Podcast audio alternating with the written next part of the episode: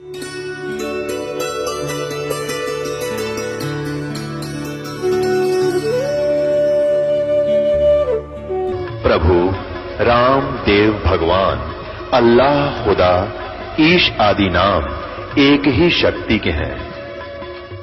वो कैसा है, कहाँ है, कैसे मिलता है, किसने देखा है? ये प्रश्नवाचक चिन्ह पूर्ण रूप से हटाने के लिए अवश्य सुनिए जगत गुरु तत्वदर्शी संत रामपाल जी महाराज के अमृत वचन सर्व पवित्र धर्मों के पवित्र शास्त्रों के आधार पर।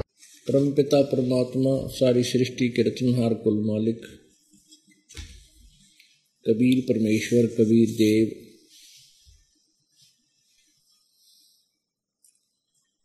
हम कालजाल में फंसी हुई आत्माओं को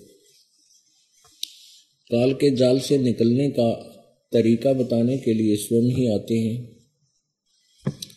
क्योंकि इस काल भगवान ने, जो यहाँ का भगवान है, प्रभु है, स्वामी है, ब्रह्म, इसमें एक चिंता लगी रहती है कि कहीं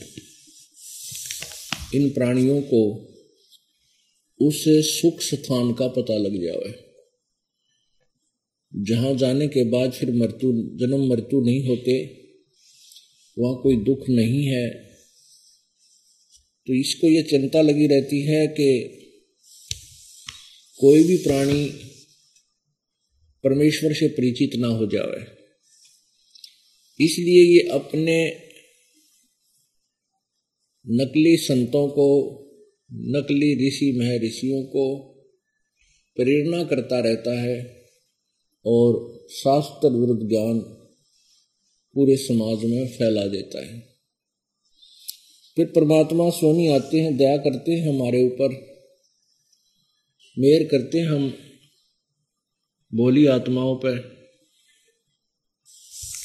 हमें अपने मूल स्थान का ज्ञान कराते हैं और साथ में हम जिस क्रिया पर आश्रित हो चुके हैं, जिस कर्म को हम अंतिम कर्म मान चुके हैं। उसके विषय में भी जानकारी देते हैं और उससे आगे का जो कर्तव्य कर्म है, वो भी हमें बताते हैं। हमने कौन से कर्म को अंतिम कार्य मान रखा है? संतान उत्पत्ति के उपरांत उनका पालन पोषण अच्छी शिक्षा, फिर उनका शादी विवाह, फिर परमात्मा से मंगल कामनाएँ करें, इनका रोज़गार हो, और फिर इनके संतान हो। और फिर संतान होने के बाद फिर हम ये सोच लेते हैं कि मैंने अपने परिवार को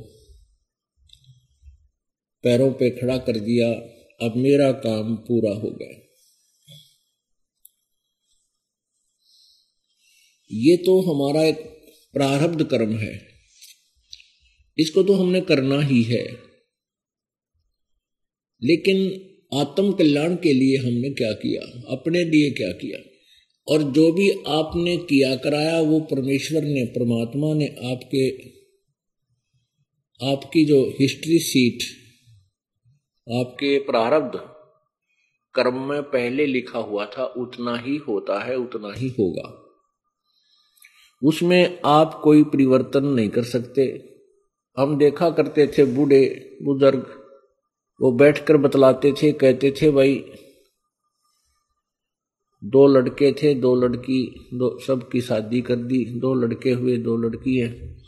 उनका विवाह, शादी कर दी, भगवान ने उनका मौज कर रखी है, संतान होगी। हमारा काम पूरा हुआ।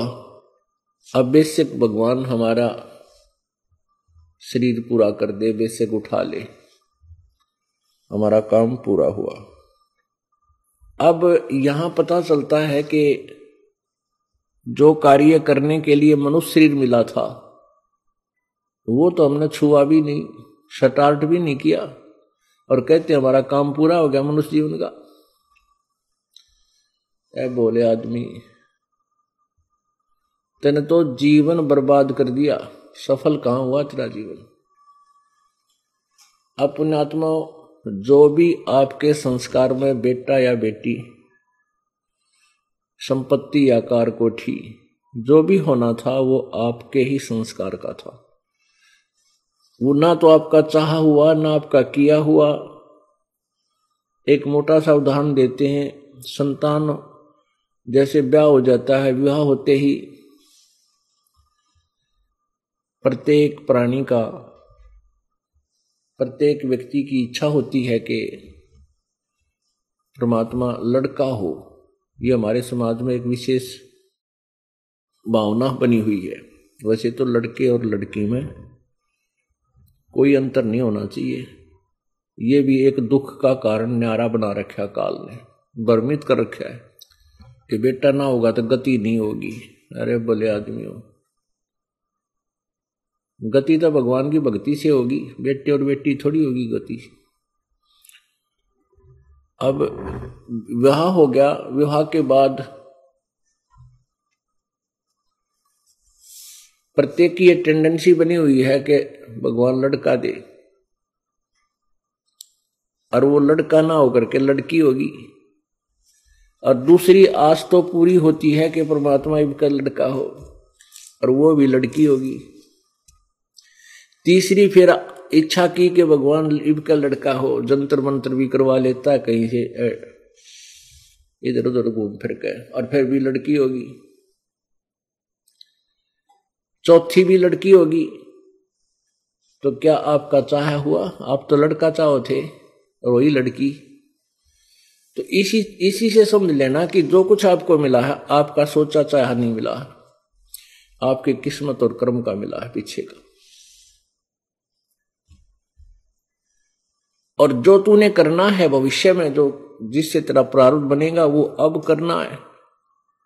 परमात्मा हमें याद दिलाते हैं कि जब तू माँ के पेट में था, गर्भ के अंदर उसमें रह रह कर याद कर रहा था परमात्मा, इस गर्भ से निकाल दे मुझको। मैं आपकी भक्ति किया करूँगा। क्योंकि माँ के पेट में ये बच्चा उल्टा लटका हुआ होता है। नीचे को सिर, ऊपर न पैर होते इसके।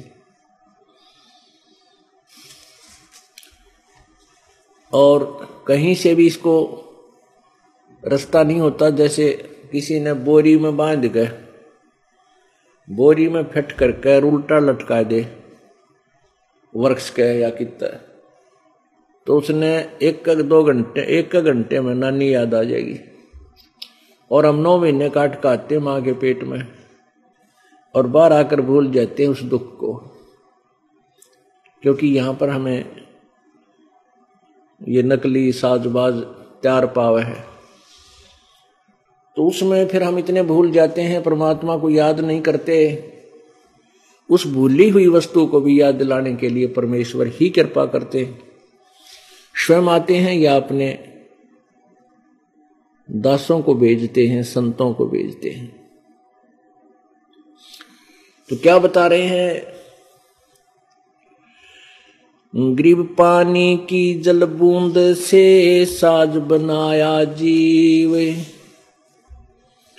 अंदर बहुत अंदेश था बार बिसरिया पीवे। ग्रीव पानी की जल बूंद से साज बनाया साच रखन हारे राखिया जठर अग्नि की आँच ग्रीव पानी की जल बूंद से साज बनाया सोद तू जग में पंडित भया पड़ा अठारह बोध पानी की जल बूंद से अजब बनाया ख्याल धरनी धर जाना नहीं, आय पड़ा जमजाल।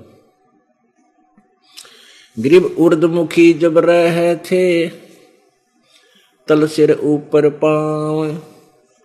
राखन हारे राखिया, जठ रगनी की लाव। अस्थि चाम, रग रोम सब किसने किया गूद। उदर बीच पोषण किया बिन जननी के दूध। अब उस परमपिता परमात्मा की महिमा, यानी अपनी महिमा आप पर याद दिलाने के लिए प्रभु आते हैं और बताते हैं कि जब अब तू सत्संग में आने से कतराता है कि कहीं तेरा काम ना बिगड़ जा, कोई हानि घर पर ना हो जावे, कोई व्यवसाय में टूटा ना आ जा अरे भले आदमी दो रोटी देनी है, परमात्मा ने ही देनी है। यदि हम प्रभु को याद रखेंगे तो सो व्यवस्था कर देता है। राजा लोग, सेठ लोग भी जब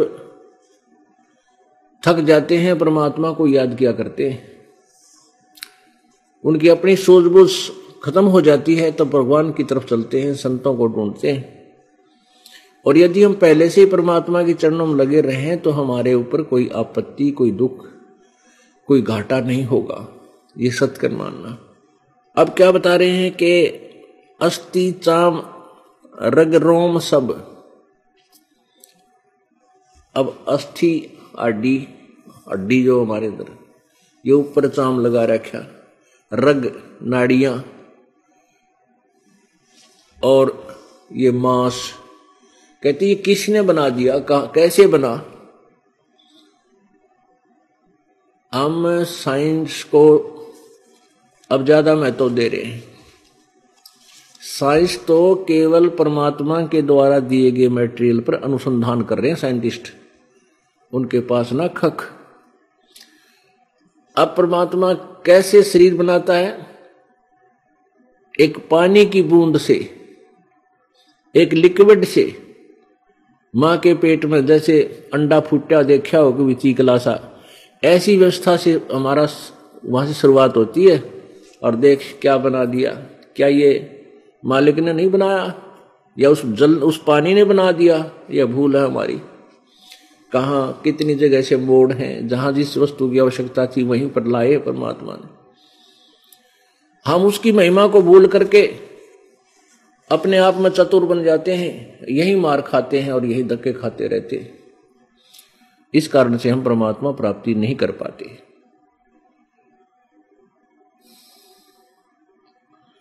अस्थि चाम रग रोम सब किसने की न्यागूद उधर बीच पोषण किया बिन जननी के दूध। माँ के पेट में बिना दूध के तेरा तेरा पोषण किया, पालन किया। या ये जुगाड़ मालिक जाने किस प्रकार तेरा गुजारा करवाना है। ये परमात्मा के हाथ में सारा खेल। माँ के पेट में ना तो ऑक्सीजन थी उस बच्चे के पास, ना वो सांस ले हुए था, ले कितने, हवा कहाँ से आवे? और ना ही कोई प्रवेश करने की कोई व्यवस्था, जैसे कोई दूध आदि कोई वहाँ पिलानिया नहीं। तो वहाँ कैसे जुगाड़ जोड़ा? माँ की नाभि से और बच्चे की नाभि का कनेक्शन कर दिया मालिक ने। और नौ महीने तक बगैर श्वास के, बगैर हवा के और बिना किसी बाहर के आहार से भी तेरा पालन किया, तेरा शरीर सुरक्षित रखा। क्या ईब वो भगवान नहीं है? आज भी वही है। अब भी तेरे साथ ऐसा ही है वो।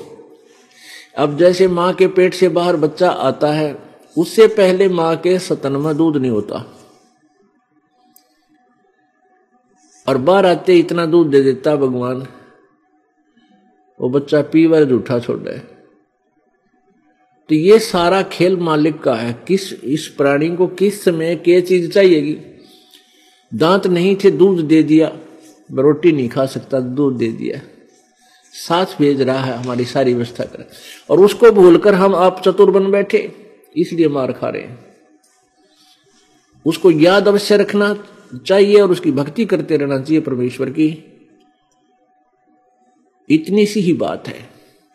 ये सारे उदाहरण उदाहरण दे करके, सारे सत्संग आदि करके केवल आपको भगवान की याद दिलाना ही होता है।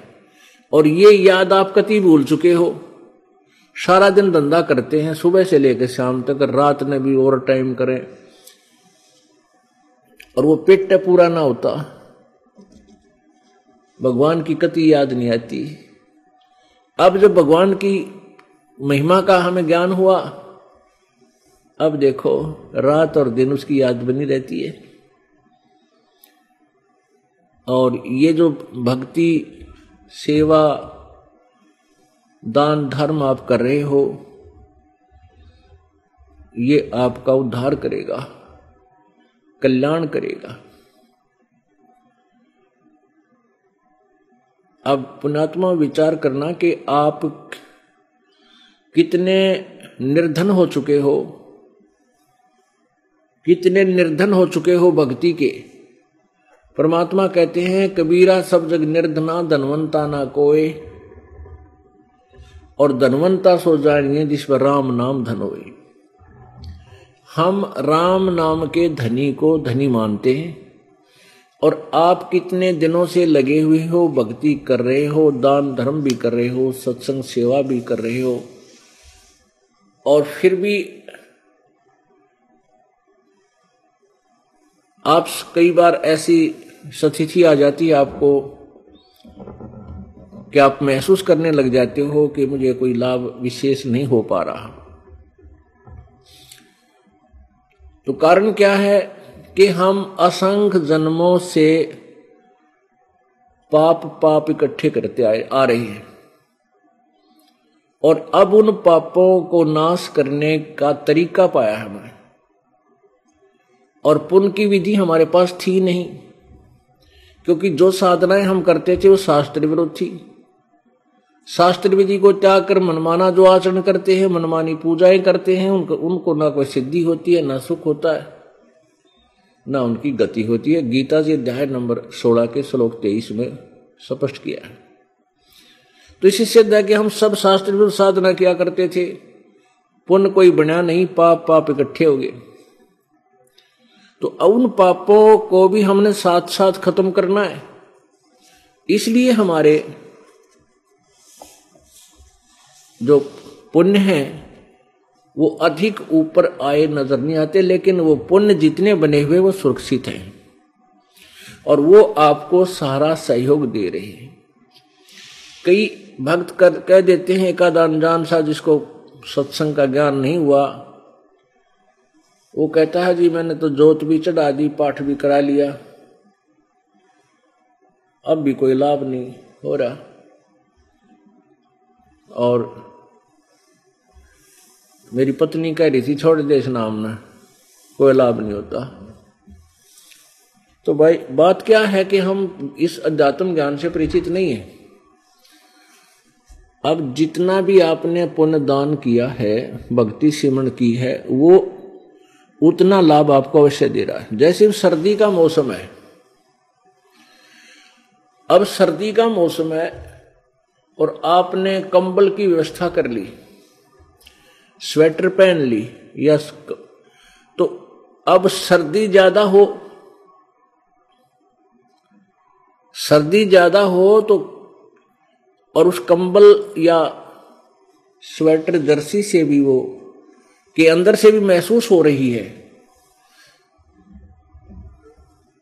तो क्या उस जर्सी को उतार देने से या कंबल को फेंक देने से सर्दी से बचाव बनेगा? नहीं। सर्दी अधिक है और जर्सी और कंबल ने कुछ राहत आपको अवश्य दी है। बचाव किया है आपका। तो पुण्यात्माओं आपके पाप कर्मों की सर्दी अधिक है। और थोड़े बहुत पुण्य शिमण आदि से हम सोच लेते हैं, हमें सब कुछ मिल जाए। और ये सोच लेते हैं कि कुछ लाभ नहीं हुआ, ये भूल है आपकी।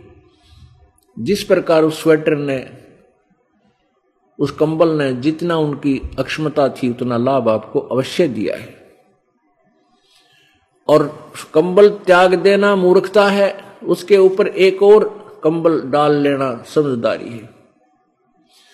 ऐसे ही जैसे आप कहते हैं कि मैंने पाठ भी करा लिया, जोत भी बोल दी, कोई लाभ नहीं हुआ तो इस इस प्रोसीजर को, इस अनुष्ठानों को त्याग देने से तो हानि होगी, इसको और बढ़ाना है। एक कंबल और डाल ले, एक पाठ और करा। एक जोत और बोले, एक गोली से पेट का, सिर का दर्द ठीक ना हो तो दूसरी खा। दूसरी दोबारा भी ना हो तो तीसरी फिर खा। तरीका वही है, उसी से आराम होगा। ऐसे ही हमारे पुण्य ही बढ़ेंगे, तभी हमें सुख होगा। तु ही तु तुतकार थी जपता अजपा जाप बाहर आके भरम गया, तन बहुत किए हैं पाप। माँ के पेट में तो तू ही तू ही। ईवा पत्ती आ जा थोड़ी सी आपके ऊपर। राम राम करोगे, याद करोगे। और सुख होते हैं फिर, वही गफलत घुटी छुटी। ताश खेलना, आजा सिनेमा देखेंगे। रापत्ती आ जा जब भगवान याद आता है। तो परमात्मा कहते हैं, दुख में सुमन सब करें, सुख में करें न कोई। और जय सुख में सुमन कर ले, फिर दुख नहीं है यह सत्कर मान लेना। फिर परमात्मा कहते हैं, सुख में सुमन करते नहीं, और दुख में किया याद। कह कबीरता दास की, भाई, कैसे लगे फिर याद? जब तांडी पा क्या हंडेगा, कोई नौका जा जा सत्संग में चलेंगे। बरवाड़ा सत्संग हो रहा है। तो तो ना कोई नहीं टाइम। हो खाली आदमी, वो तो बेले आदमी जाग रहे हैं। सत्संगों में। और फिर वह बिरान माटी आ उसकी जो पाप कर्मों का दौर शुरू होगा। पुण्यात्माओं, जब तक हमारे ऊपर हमारे पास हमारे पुण्य चल रहे हैं, तब तक हमें कोई आपत्ति नहीं आएगी, क्योंकि पुण्यों का फल सुख में होता है। और हमारा प्रारंभ में दोनों मिलाकर दे रखे हैं, पुण्य भी और पाप भी। जब वो पुण्य क्षीण हो जाएँगे और पाप का नंबर आओगा, फिर इतनी दुर्गति होगी कितने सूत नहीं आओगी उसके, जो राम नाम नहीं ले रहा। अपुण्यात्माओं जैसे आप देख रहे हो बड़े बड़े अफसर हैं, अधिकारी, राजनेता हैं, राज, राजा लोग हैं। तो ये परमात्मा की तरफ़ नहीं अग्रसर होते होते, इनको याद तो आता है मालिक। लेकिन फॉर्मलिटी सी करते हैं। और कुछ ऐसे हैं जो गुटी शुटी भी लाते हैं व्यक्ति और कति भगवान याद नहीं करते। वो उनने छोरी बना रखी है वही करके खा ले लेकर दे दे। इस तो बड़ा और कुछ नहीं होता। अरे वो तो हमारा परम करते हुए है कर, अपना मेहनत करके खावे और जिसका ले लिया उसका देना चाहिए। लेकिन परमात्मा का प्रोसीजर तो न्यारा है भक्ति आत्म कल्याण का इससे भिन्न है। वो अवश्य करना चाहिए।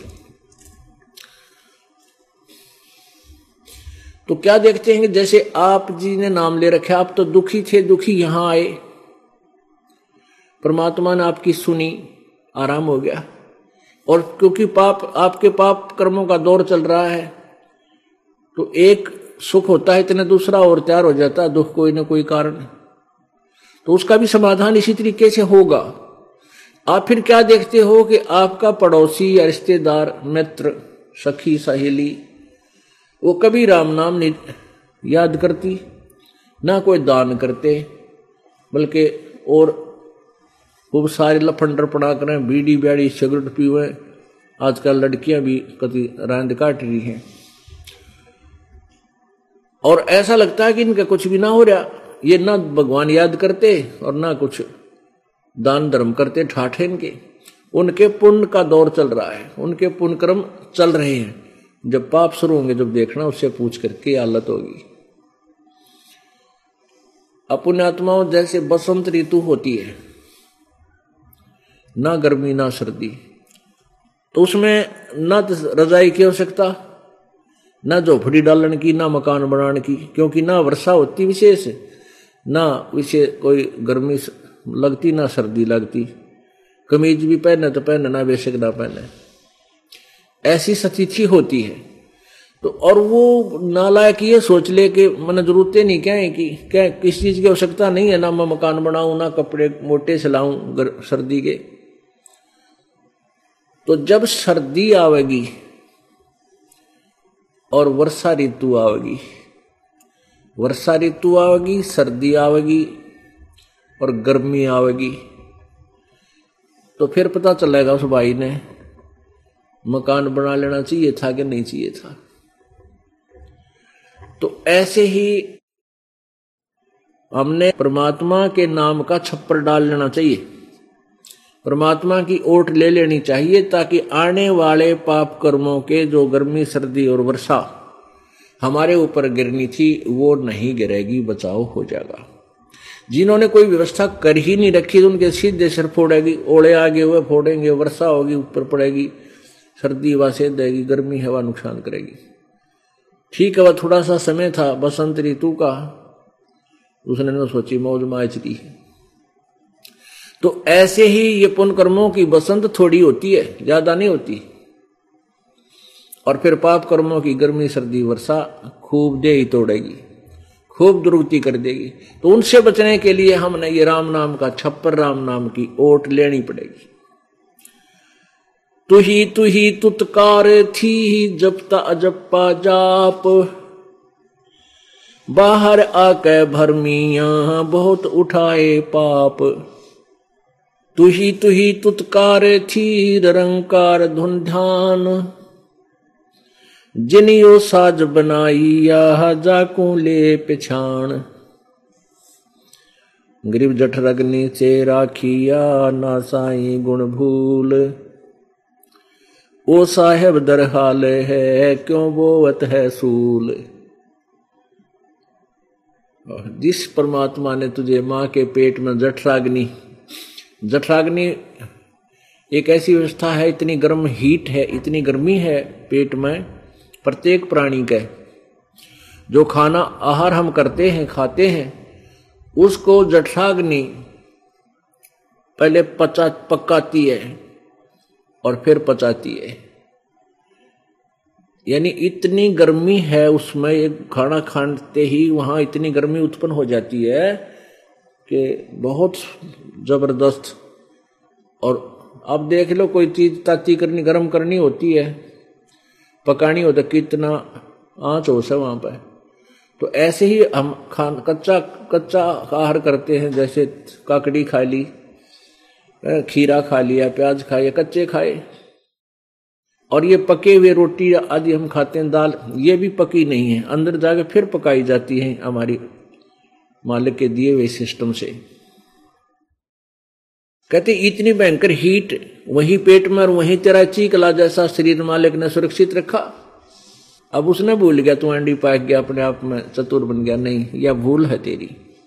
जठरग्नि से राखिया ना साई गुण भूले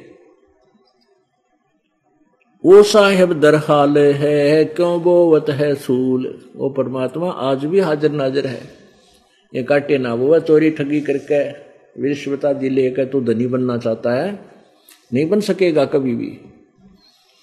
और तेरी आवश्यकताएँ वो परमात्मा पूरी करेगा तो उसके कनेक्शन तक जुड़ जाए वह आद घड़ी की आद घड़ी आद घड़ी की आद। संतों से ती गोष्ठी ही जो की जैसो लाभ। पाव घड़ी तो याद कर, निमा नास ना खोए। सतगुर हेला देत है, विषय सूल नहीं बोए। अब क्या कहते हैं? आद घड़ी की आद घड़ी आदि की फिर आद। यानी पाव बीस मिनट भी तू भगवान की चर्चा किसी भगत संत के साथ बैठ के कर ले। उससे तेरा जो है, जो विचार बदल जाएँगे और परमात्मा में रुचि शुरू हो जाएगी। अब सारा दिन हम कहाँ बैठते हैं, उसने इतने, उसने ऐसा बना लिया, उसने कोठी बना ली, उसका लड़का बड़ा पैसे कमा रहा हवाई।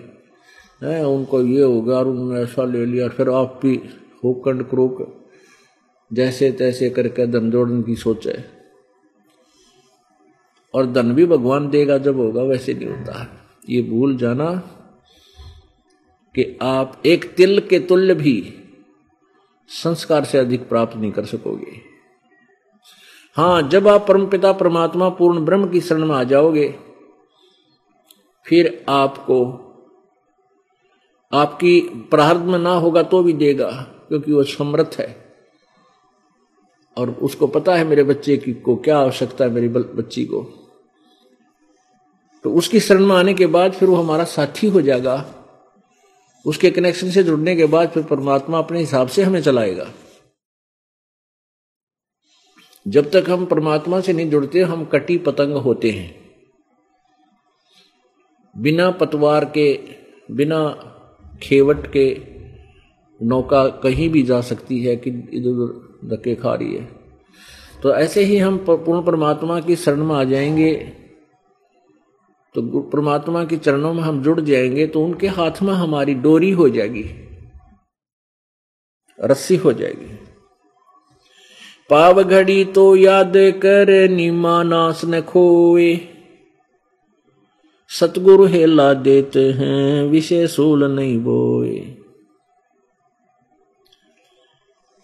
अब कहते हैं, बीस मिनट भगवान ने याद कर, कम से कम।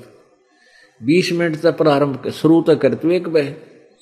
अब यहाँ किस लिए कहा है कि जैसे कहते हैं, तुलसी पिछले पाप हरि चर्चा ना भावे, और जैसे जवर के बेग वह भूख विदा हो जावे। जैसे बीमार आदमी को जिसका बुखार हो गया जवर उसको भूख लगनी बंद हो जाती है। और ये प्रतिदिन खाने वाला आहार, स्वादिष्ट रोटियाँ, सब्ज़ी, ये भी उसको कड़वी लगती हैं। फिर उनको का, ये खिलाते हैं, खा ले तू संतरा खा ले, सेब खा ले किसमिस मनुखा दाग खा ले। लेकिन वो एक बार जीव के लगाता है, कहता, मन अच्छा नहीं लगता। मुझे अच्छे नहीं लगते, कड़वी लगे। अब न तो मनुखा दाग कड़वी, ना वो सेब संतरे कड़वे। और न ही वो प्रतिदिन आहार किया करता, वो रोटी खराब होगी। उस जवर के कारण आपके शरीर की व्यवस्था खराब होगी, जिस कारण से आपको मीठी वस्तु भी कड़वी लगन लगेगी ऐसे ही हमारे पाप कर्म इतने बढ़ गए।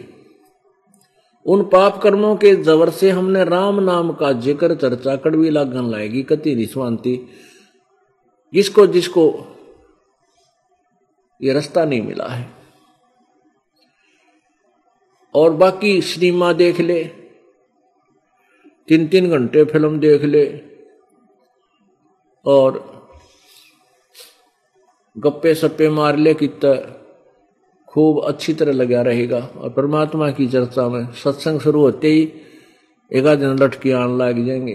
है तरह के जो। भैया अब अब तो ठीक है, हम लापरवाह हो गए क्योंकि मनुष्य शरीर है, टाइम पर टूक मिल रहा है। फिर देखना पशु योनि में जाने के बाद कोई ना लटके लेने दे।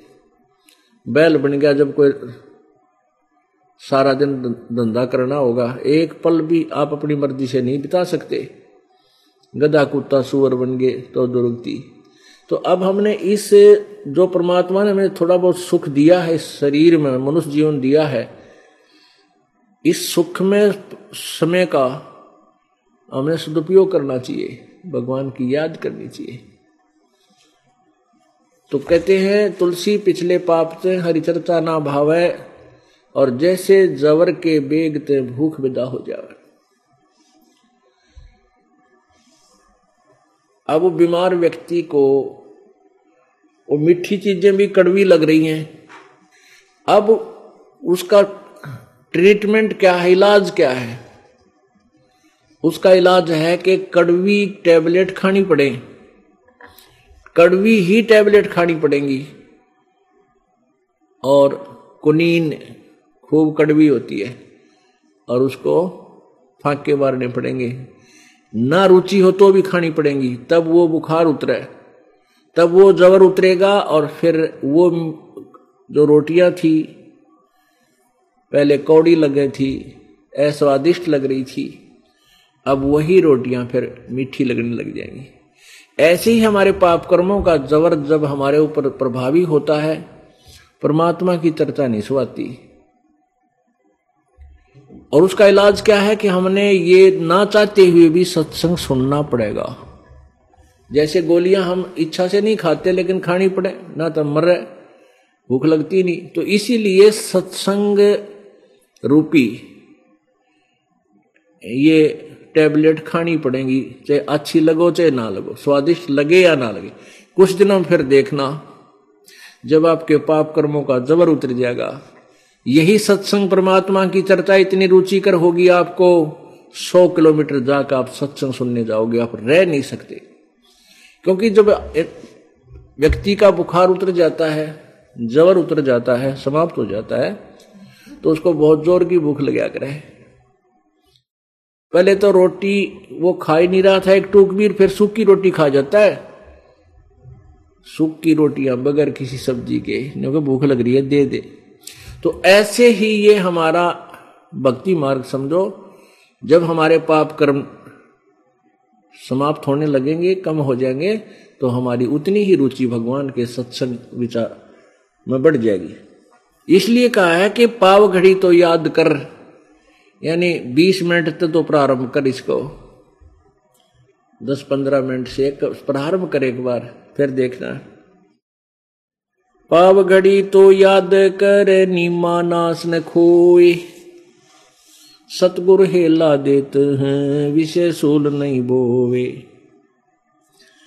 अलख अलह को याद करे, कादर को कुर्बान।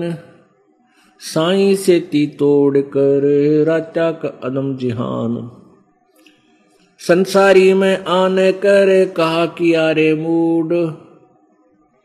सुअ संबल से या लागे डोडे ढूड ग्रीब सुअ सिंबल से या बारह वर्ष विशास अंत चोट खाली गई डोडे बीच कपाश।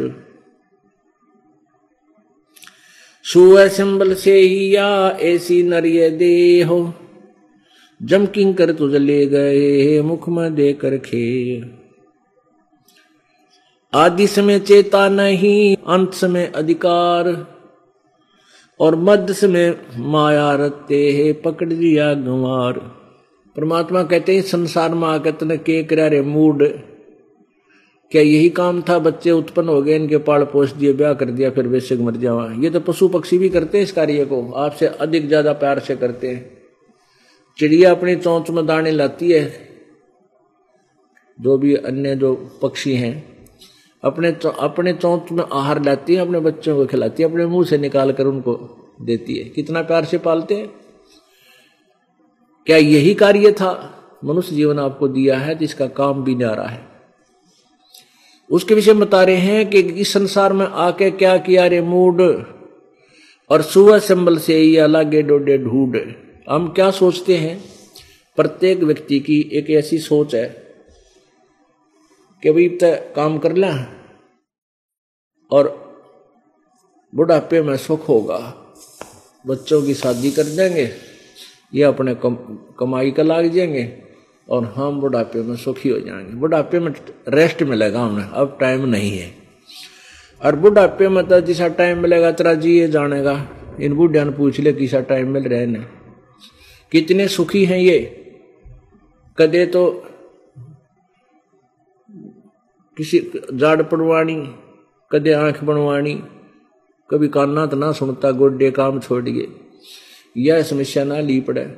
और फिर कभी घर में रहते थोड़ी बहुत कवासनी हो बना रहा है कोना कोई पुत्र वधु, कड़वी बोल दे। और फिर दुख का पहाड़ टूट जा। क्या बताते हैं? वृद्ध होवे जब पड़े खाट में सुने वचन खारे। कुत्ते तावण का भी सुख को न तुम छत्ती फूकण हारे। अब क्या होता है, कहते बुढ़ा हो, कहते तेरा जिए जानेगा, जो तुझे समय मिलेगा तुम्हें सुख होगा, खाट पकड़ लेगा। और फिर क्या होता है कि बुढ़े की ड्यूटी, या तो बुढ़ा बुढ़ा, बुढ़िया की ड्यूटी, क्या होती है? बच्चे अपना किसी कार्य बस बाहर जाते हैं घर से, कोई खेत में, कोई जल लेने तो उनकी ड्यूटी लग गया करें तुम घर की रुखाड़ करियो। अब बुढ़ा बुढ़ापे में ना दिख है ना कुछ और। तो बेचारे बैठे रहे द्वार के गेट का आगे अंदर। और कोई कुत्ता ऐसा तेज होया करे एकदम खेदे ही भीतर जाके। और सब क्या न उथल पुथल कर दूध खिंडा दे लस्सी बिगाड़ दे हाँ, काम बिगाड़ दे। तो ऐसे ही जब वो पुत्रवधु आती है जब देखा भीतर कुत्ते ने कबड्डी खेल रखी है। कित लस्सी खिंडा रखी है कित हाँ, दूध थोड़ा बहुत दूध था वो भी पी गया या कुछ बर्बाद कर गया। तो उसका उसका छो फिर बुढ़ा बुढ़िया पर उतरिया करे। नो कह थारा तो कुत्ते ताण का भी सुख को ना छाती फूकने वाले हो छाती फूक दी मारी तुम्हें तो ये सुख में लगा तेने बुढ़ापे में। नो बुढ़ापे में पाद में। तो परमात्मा क्या कहते हैं कि इस संसार में आकर क्या किया रे मूड? सुअ संबल से यह लगे डोडे ढूंढ। अब कहते एक तोता पक्षी जो होता है, ये एक इंतज़ार करते हैं तोता पक्षी के ये पेड़ बड़ा होगा, इसका फल लगेंगे, फिर मैं आहार करूँगा। तो ऐसे एक संभल का पेड़ होता है, संभल। तो उसके फल इतने अच्छे लगते हैं बाहर से तो बहुत ही स्वादिष्ट और इनके अंदर बहुत ही अच्छा कोई खाद्य पदार्थ होगा। लेकिन उनमें रुई होती है, कपास होती है अंदर। जैसे आँख के डोड्याम होया करे तो वो तोता पक्षी क्या करता है जो वो छोटा सा पेड़ होता है तभी से उस पर दृष्टि इच्छा रहती है कि बड़ा होगा, इसका फल लगेंगे, फिर खाऊँगा। वो बड़ा भी हो गया, उसका फल भी लगे। और जब पक्के, पक गए ना फल, तब उस तोते ने चौंच मारी। चौंच मारी तो खाने के लिए फंस गई चौंच में रुई। वह जान बचानी मुश्किल होगी। तो यहाँ क्या बता रहे हैं कि ऐसे तुम जिन परिवार के लिए जिस परिवार के पोषण के लिए और सारा जीवन बर्बाद कर रहे हो, फिर कहते हो, लास्ट में मन सुख होगा। या तो तोते वाली चौथ लगेगी, थारे तोते वाला हाल होगा। बुढ़ापे में ये मिल लगा तुमने। भाव ये नहीं है, देखो, अपने बच्चों का पालन पोषण सबने करना है और करना चाहिए, करना पड़ेगा। इसके साथ साथ भक्ति वाला आपने जो कल्याण का काम भी को पीछे छोड़े? एक वर्ष में तीन सौ पैंसठ दिन होते हैं। और एक महीने में आप एक सत्संग अटेंड कर लो। दो दिन कर लो, चाहे तीन दिन कर लो। तो अभी साल में छत्तीस दिनों से तो और 330 दिन रह गए, उनमें कला तोड़ लो, कितना तोड़ोगे, कितना तुम कमाओगे। और उसमें बरकत भी भगवान की ही कृपा से होगी, ना तो नहीं हो सकती। घर बैठे रहो उड़े नुकसान हो जाए इतना ज़्यादा, देखता रह जाए और परमात्मा की आड़ होगी, परमात्मा का सहारा होगा, तुरंत आगे से आगे आपको राहत देगा। ऐसी आपत्ति टालेगा, आप सोच भी नहीं सकते। तो इसलिए परमात्मा के चरणों में आने के लिए आपको बार बार प्रेरित किया जाता है। और जो परमात्मा से दूर है, उनके लिए भी बहुत प्रयत्न किया जा रहा है कि भगवान की शरण ग्रहण करो। परमात्मा का नाम लो। अब वो भोली आत्मा क्या करती हैं, जैसे अब परमात्मा की भक्ति, परमात्मा के गुण, परमात्मा के लाभ तो सभी संत बता रहे हैं कि भगवान की भक्ति बिना ये नुकसान होगा। जो भक्ति करते हैं, उनको ये लाभ होगा। अब वो क्या करते हैं बोली आत्मा कहाँ चले जाते हैं कि भाई संत तो फिर पूरा होना चाहिए। बिल्कुल ठीक है। अब वो पूरे संत की पहचान संख्या से करते हैं। पूरे संत की पहचान जिसकी गढ़े चेले हों, कहते वो पूरा है। तो वो भोली आत्मा उस उस टोल में जा फंसती हैं, उस समूह में। जहाँ लाखों की संख्या में बैठे तो वहाँ कख नहीं, किसी के पास भी कख नहीं। अभी काल भगवान ने तो आनंद आता है हमारे को गुमराह करने में। हमारा एक ही पिता है कबीर भगवान। इस आत्मा का केवल एक ही पिता है, एक ही साथी है। और उसको छोड़कर कोई भी इसका साथी नहीं है। और परमात्मा कबीर जी के संत के बिना, अन्य जितने संत ऋषि में ऋषि हैं, सारे काल के प्रेरित हैं। और उनके ऊपर काल प्रभावी होता है, वो ना सच्ची कह सकते, ना उनके पास ज्ञान होता। हाँ चकाचौंध बहुत ज़्यादा बना लेते हैं। लाखों लोग वहाँ जाते हैं तो भोली आत्मा वहाँ पहुँच जाती है, ये सोच लेती है, देखिए इतने आदमी आ रहे के सारे मूर्ख हैं। मूर्ख नहीं है वो, उनको ज्ञान नहीं। वो अध्यात्म ज्ञान से अपरिचित हैं। ना उनके पास एक दिन भी ना बैठ सकता आदमी। उन कह कह भी ना जानते भक्ति का। एंड बेंड बोले सारा दिन वो गुरु जी तो जब हम स्वयं शिक्षित हो जाएँगे इस ज्ञान से परिचित हो जाएँगे, फिर उनको छोड़ेंगे।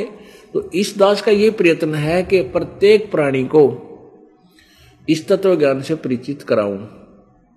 और उसमें अब लाखों की संख्या हमारे भक्तजन ये भी सहयोग दे रहे हैं। अपने मित्र को, रिश्तेदार को, कोई पड़ोसी को जा करके उन ज्ञान सुनाते हैं। वो कर्महीन है नहीं सुनते। कुछ अच्छी आत्मा है वो सुनते हैं और आ, आ भी जाते हैं। कुछ ऐसे हैं कि वहाँ फंस गए नुगना पर ठीक है गुरु जी सारे सारे गुरु एक जैसे हो। कमाल की बात है सारी तो भैंस भी एक जैसी ना होती। गुरु तो एक से कैसे होंगे?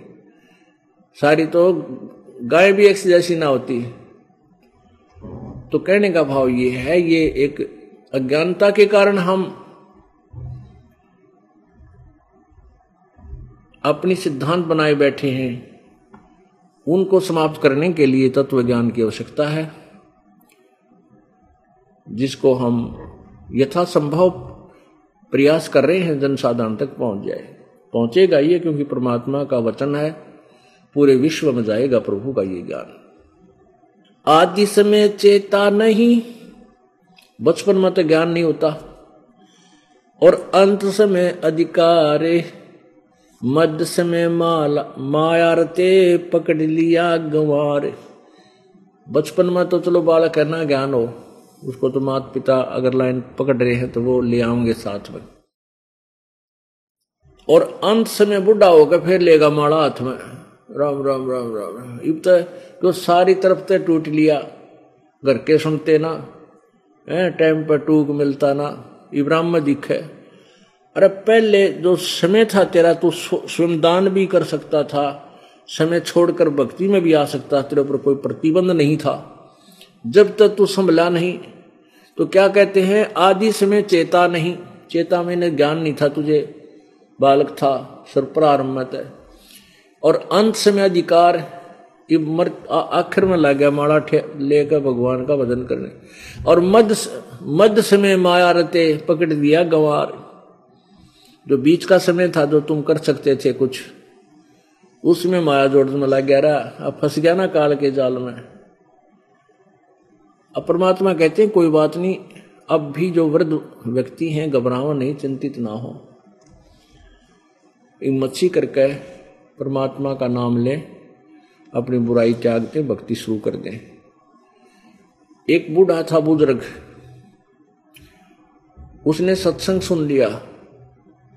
पहले तो नफरत करता था सत्संग आदि से, फिर उनके घर में उसके दूसरे जिस जिस लड़के में वो रहता था, उससे दूसरे ने सत्संग करा लिया हमारा, पाठ कराया। तो बूढ़ा आया नहीं वहाँ पर, दूर बैठ गया रात ने दूसरे लड़के के मकान की छत पर। गर्मियों के दिन थे, सत्संग, हमने स्पीकर ला रखा था, वो सत्संग सुनता रहा। सत्संग सुनता रहा सुनता रहा अगले दिन फिर सुना उसने सत्संग। हम तीन दिन सत्संग करते थे। तो तीसरे दिन, अगले दिन जब शाम में हम सत्संग कर रहे थे तो बूढ़ा आ गया। और जो वो लड़का सत्संग कर, पाठ करवा रहा था, हम सत्संग उसकी पत्नी थी वह कहने लगी, वह नो डर रही कि बूढ़ा इबरा ने के बोल लगा महाराज जी ने। ये तो बहुत कसूता है। ये तो राम नाम तो चिड़िया करे कसूर बहुत ज़्यादा। अरतल भारत न्यारा था, रांद कट रही थी। आज यू मारे आड़े आ बैठे आई ऐसे मौके पर। तो बुढ़ा रोने लग गया, बैठ के रोने लग गया। कहने लगा, जी, मन ने, मैं आज लगभग सत्तर साल का हो गया। सत्तर पचहत्तर साल का हो, वर्ष का हो लिया। और मैं इन सत्संग के नाम तो घना चढ़िया करता कि लफंडर लोग से दुनिया ने मूर्ख बनाते आने। आज तक मैंने ऐसे विचार नहीं सुने जो आपके सुने, कल भी सुना मैंने, आज भी सुने। क्योंकि उस सत्संग के दौरान हम सब बताते थे, वो हुक्का तमाकू ये पीते हो, ये तो जीव का दुश्मन है। इसको छूना भी नहीं चाहिए। ये तो बहुत बड़ा भयंकर पाप है इसके अंदर। शराब मांस तम्बाकू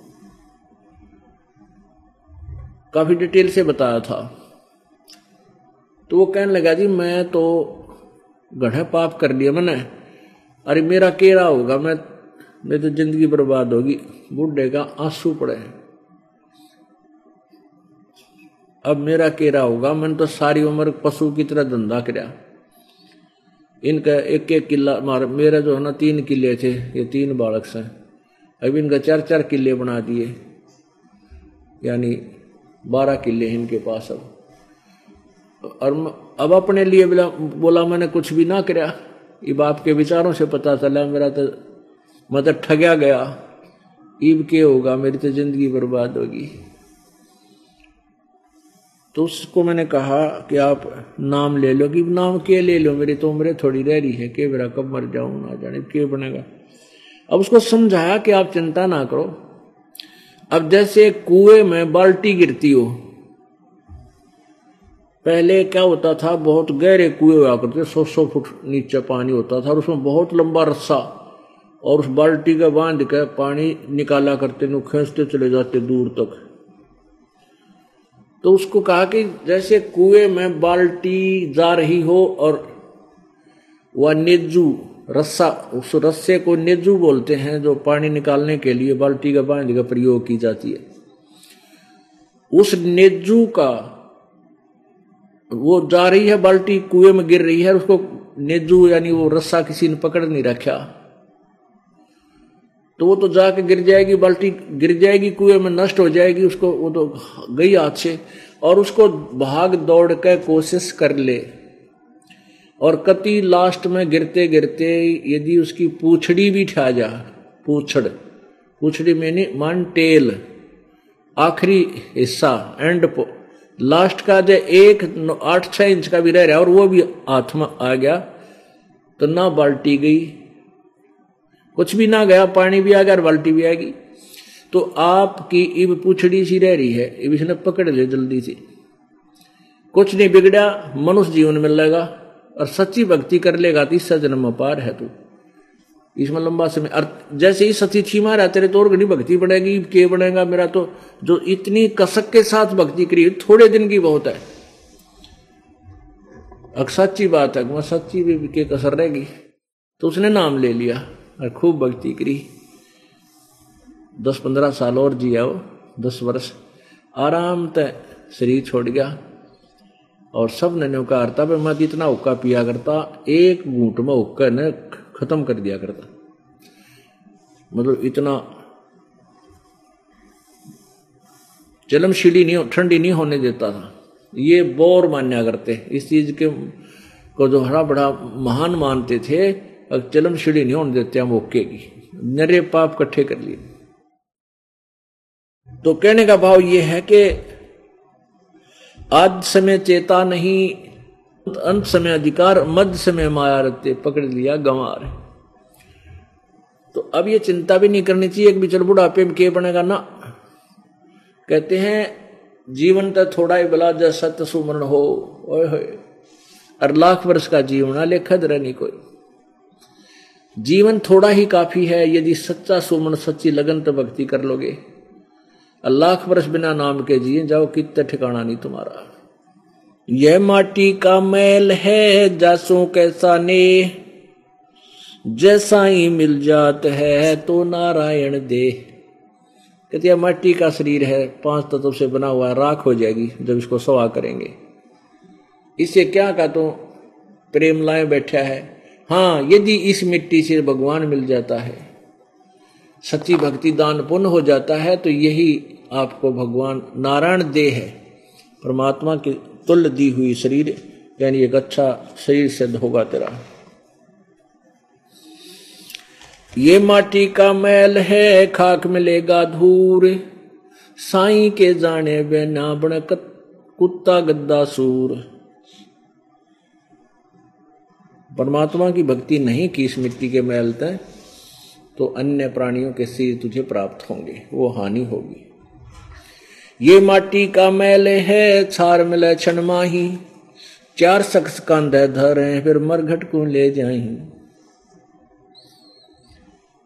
जब ये तेरा शरीर पूरा हो जाएगा, फिर चार जने आएँगे उठा के तुझे शमशान घाट में पटक देंगे ठा के और वहाँ इसकी ओड़ी सी जलाओगे फूक देंगे इसको।